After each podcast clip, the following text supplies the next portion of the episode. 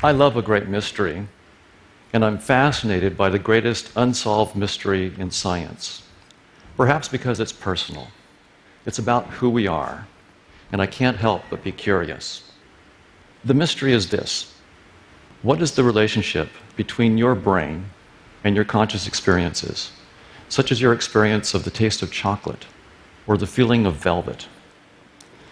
Now, this mystery is not new. In 1868, Thomas Huxley wrote how it is that anything so remarkable as a state of consciousness comes about as the result of irritating nervous tissue is just as unaccountable as the appearance of the genie when Aladdin rubbed his lamp. Now, Huxley knew that brain activity and conscious experiences are correlated, but he didn't know why. To the science of his day, it was a mystery. In the years since Huxley, science has learned a lot about brain activity, but the relationship between brain activity and conscious experiences is still a mystery. Why? Why have we made so little progress? Well, some experts think that we can't solve this problem because we lack the necessary concepts and intelligence. We don't expect monkeys to solve problems in quantum mechanics, and as it happens, we can't expect our species to solve this problem either. Well, I disagree. I'm more optimistic. I think we've simply made a false assumption. Once we fix it, we just might solve this problem. Today, I'd like to tell you what that assumption is, why it's false, and how to fix it. Let's begin with a question Do we see reality as it is? I open my eyes and I have an experience that I describe as a red tomato a meter away. As a result, I come to believe that in reality, there's a red tomato a meter away. I then close my eyes, and my experience changes to a gray field.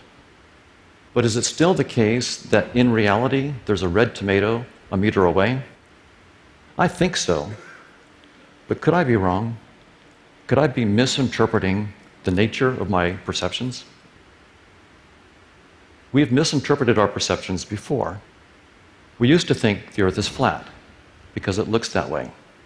Pythagoras discovered that we were wrong. Then we thought that the earth is the unmoving center of the universe, again because it looks that way. Copernicus and Galileo discovered, again, that we were wrong. Galileo then wondered if we might be misinterpreting our experiences in other ways. He wrote, I think that tastes odors, colors, and so on reside in consciousness. Hence, if the living creature were removed, all these qualities would be annihilated. Now, that's a stunning claim. Could Galileo be right? Could we really be misinterpreting our experiences that badly? What does modern science have to say about this? Well, neuroscientists tell us that about a third of the brain's cortex is engaged in vision when you simply open your eyes and look about this room, billions of neurons and trillions of synapses are engaged. Now, this is a bit surprising because, to the extent that we think about vision at all, we think of it as like a camera that just takes a picture of objective reality as it is. Now, there is a part of vision that's like a camera. The eye has a lens that focuses an image on the back of the eye where there are 130 million photoreceptors. So the eye is like a 130 megapixel camera. But that doesn't explain the billions of neurons and trillions of synapses that are engaged in vision. What are these neurons up to? Well, neuroscientists tell us that they're creating in real time all the shapes, objects, colors, and motions that we see. It feels like we're just taking a snapshot of this room the way it is, but in fact, we're constructing everything that we see. We don't construct the whole world at once, we construct what we need in the moment. Now, there are many demonstrations that are quite compelling that we construct what we see. I'll just show you two. In this example, you see some red disks with bits cut out of them. But if I just rotate the disks a little bit, suddenly you see a 3D cube pop out of the screen. Now, the screen, of course, is flat, so the three dimensional cube that you're experiencing must be your construction. In this next example, you see glowing blue bars with pretty sharp edges moving across a field of dots. In fact, no dots move. All I'm doing from frame to frame is changing the colors of dots from blue to black or black to blue. But when I do this quickly, your visual system creates the glowing blue bars with the sharp edges and the motion. There are many more examples, but these are just two that you construct what you see. But neuroscientists go further.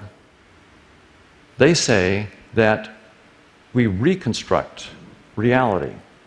So when I have an experience that I describe as a red tomato, that experience is actually an accurate reconstruction of the properties of a real red tomato that would exist even if I weren't looking. Now, why would neuroscientists say that we don't just construct, we reconstruct? Well, the standard argument given is usually an evolutionary one.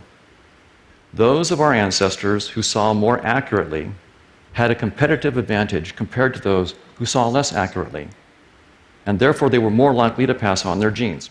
We're the offspring of those who saw more accurately, and so we can be confident that, in the normal case, our perceptions are accurate. You see this in the standard textbooks. One textbook says, for example, evolutionarily speaking, vision is useful precisely because it's so accurate.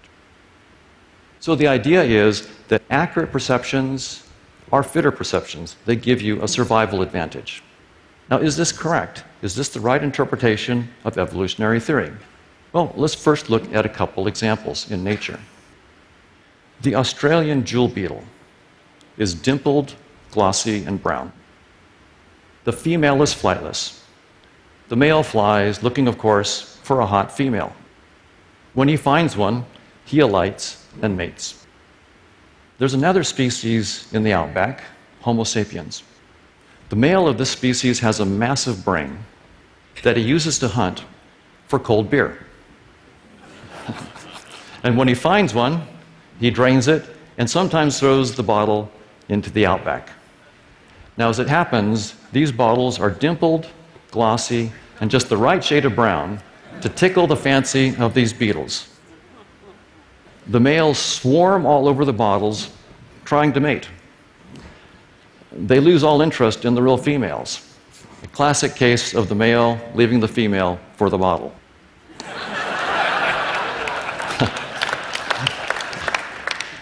the species almost went extinct. Australia had to change its bottles to save its beetles. now, the males had successfully found females for thousands, perhaps millions of years. It looked like they saw reality as it is, but apparently not. Evolution had given them a hack.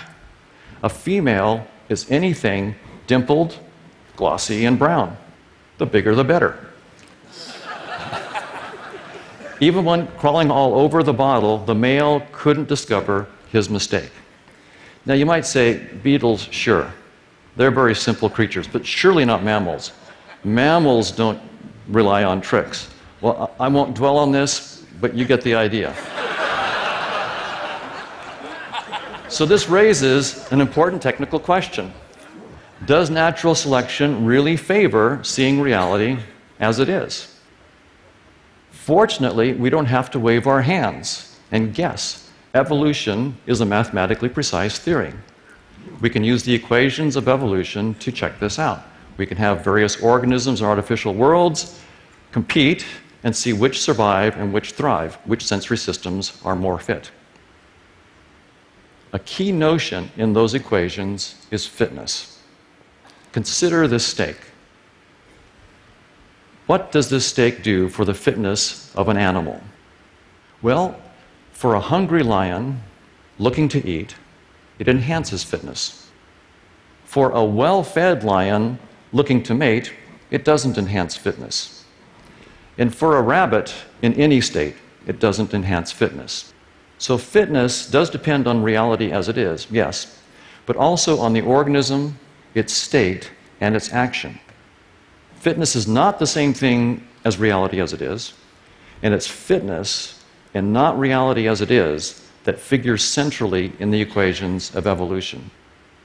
So, in my lab, we have run hundreds of thousands of evolutionary game simulations with lots of different randomly chosen worlds and organisms that compete for resources in those worlds. Some of the organisms see all of the reality, others see just part of the reality, and some see none of the reality, only fitness. Who wins? Well, I hate to break it to you, but perception of reality goes extinct. In almost every simulation, organisms that see none of reality but are just tuned to fitness drive to extinction all the organisms that perceive reality as it is. So the bottom line is evolution does not favor veridical or accurate perceptions. Those perceptions of reality go extinct.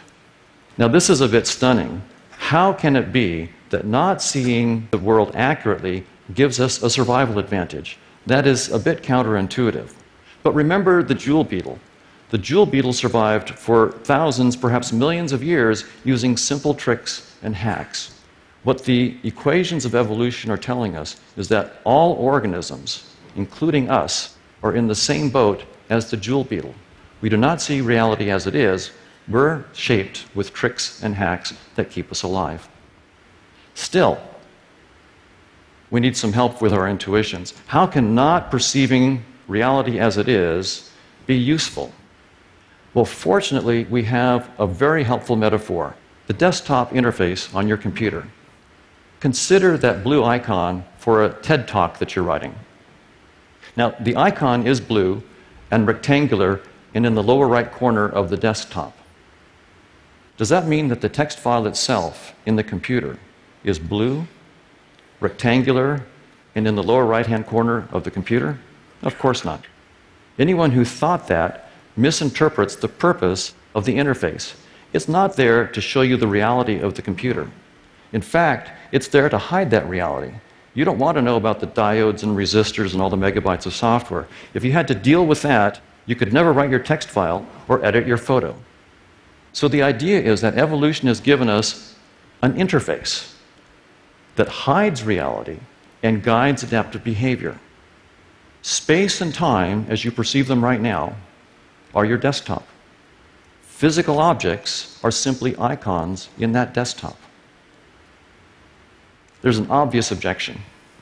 Hoffman, if you think that train coming down the track at 200 miles an hour is just an icon of your desktop, why don't you step in front of it? And after you're gone and your theory with you, we'll know that there's more to that train than just an icon. Well, I wouldn't step in front of that train for the same reason that I wouldn't carelessly drag that icon to the trash can. Not because I take the icon literally. The file is not literally blue or rectangular. But I do take it seriously. I could lose weeks of work. Similarly, evolution has shaped us with perceptual symbols that are designed to keep us alive. We better take them seriously. If you see a snake, don't pick it up.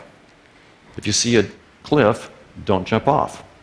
They're designed to keep us safe, and we should take them seriously. But that does not mean that we should take them literally. That's a logical error. Another objection. Now, there's nothing really new here. Physicists have told us for a long time that the metal of that train looks solid, but really it's mostly empty space with microscopic particles zipping around. There's nothing new here. Well, not exactly. It's like saying, I know that that blue icon on the desktop is not the reality of the computer. But if I pull out my trusty magnifying glass and look really closely, I see little pixels. And that's the reality of the computer. Well, not really. You're still on the desktop. And that's the point. Those microscopic particles are still in space and time, they're still in the user interface. So I'm saying something far more radical than those physicists. Finally, you might object look, we all see the train. Therefore, none of us constructs the train. But remember this example. In this example, we all see a cube, but the screen is flat. So the cube that you see is the cube that you construct. We all see a cube because we all, each one of us, constructs the cube that we see. The same is true of the train. We all see a train because we each see the train that we construct. And the same is true of all physical objects. We're inclined to think that perception is like a window on reality as it is. The theory of evolution is telling us that this is an incorrect interpretation of our perceptions. Instead, reality is more like a 3D desktop that's designed to hide the complexity of the real world and guide adaptive behavior. Space, as you perceive it, is your desktop. Physical objects are just the icons in that desktop. We used to think that the Earth is flat because it looks that way. Then we thought that the Earth is the unmoving center of reality because it looks that way. We were wrong. We had misinterpreted our perceptions. Now we believe that space time and objects are the nature of reality as it is. The theory of evolution is telling us that once again, we're wrong. We're misinterpreting the content of our perceptual experiences. There's something that exists when you don't look, but it's not space time and physical objects. It's hard for us to let go of space time and objects as it is for the jewel beetle to let go of its bottle. Why? Because we're blind to our own blindnesses. But we have an advantage over the jewel beetle our science and technology. By peering through the lens of a telescope, we discovered that the Earth is not the unmoving center of reality. By peering through the lens of the theory of evolution, we discovered that space time and objects are not the nature of reality. When I have a perceptual experience that I describe as a red tomato, I am interacting with reality. But that reality is not a red tomato and is nothing like a red tomato. Similarly, when I have an experience that I describe as a lion or a steak, I'm interacting with reality, but that reality is not a lion or a steak.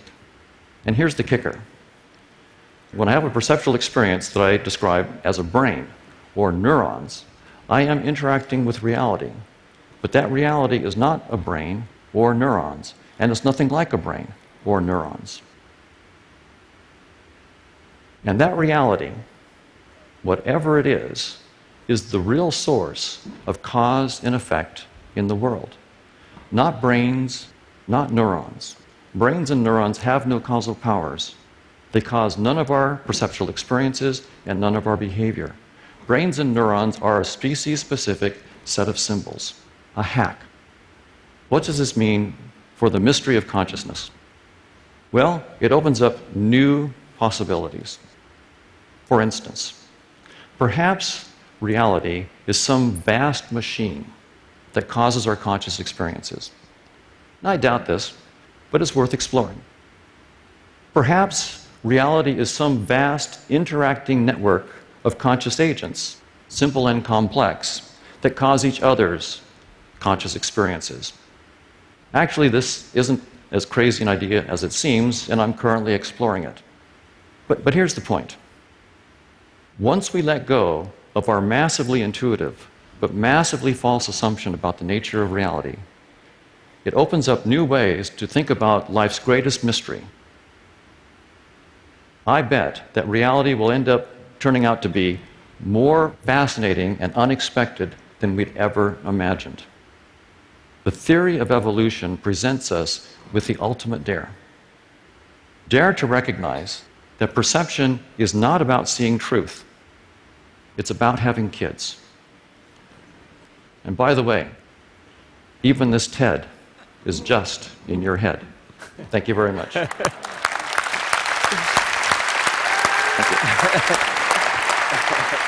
John, stay here. Okay. Um, if that's really you there, thank you. Um, yes. so there's, there's so much from this. I mean, first of all, some people may just be profoundly depressed at the thought that, you know, if evolution does not favor reality. Yes. I mean, doesn't that to some extent undermine all our endeavors here, all our ability to think that we can think the truth, eh, possibly even including your own theory, yes. if, if you go there? Well, it, this does not stop us from a successful science. What we have is one theory that turned out to be false that perception is like reality, and reality is like our perception. That theory turns out to be false. Okay, throw that theory away. That doesn't stop us from now postulating all sorts of other theories about the nature of reality. So it's actually progress to recognize that one of our theories was false. So science continues as normal. There's no problem here. So you think it's possible? It's, it's cool, but, but so you, what you're saying, I think, is that, you, that it's possible that evolution can still get you to reason. Yes. Now, that's a very, very good point. The evolutionary game simulations that I showed were specifically about perception, and they do show that our perceptions have been shaped not to show us reality as it is. But that does not mean the same thing about our logic or mathematics. And my, we haven't done these simulations, but my bet is that we'll find that there are some selection pressures for our logic and our mathematics to be at least in the direction of truth. I mean, if you're like me, math and logic is not easy. We, we don't get it all right, but at least the selection pressures are not uniformly away from true math and logic. So I think that we'll find that we have to look at each cognitive faculty one at a time and see what evolution does to it. What's true about perception may not be true about math and logic.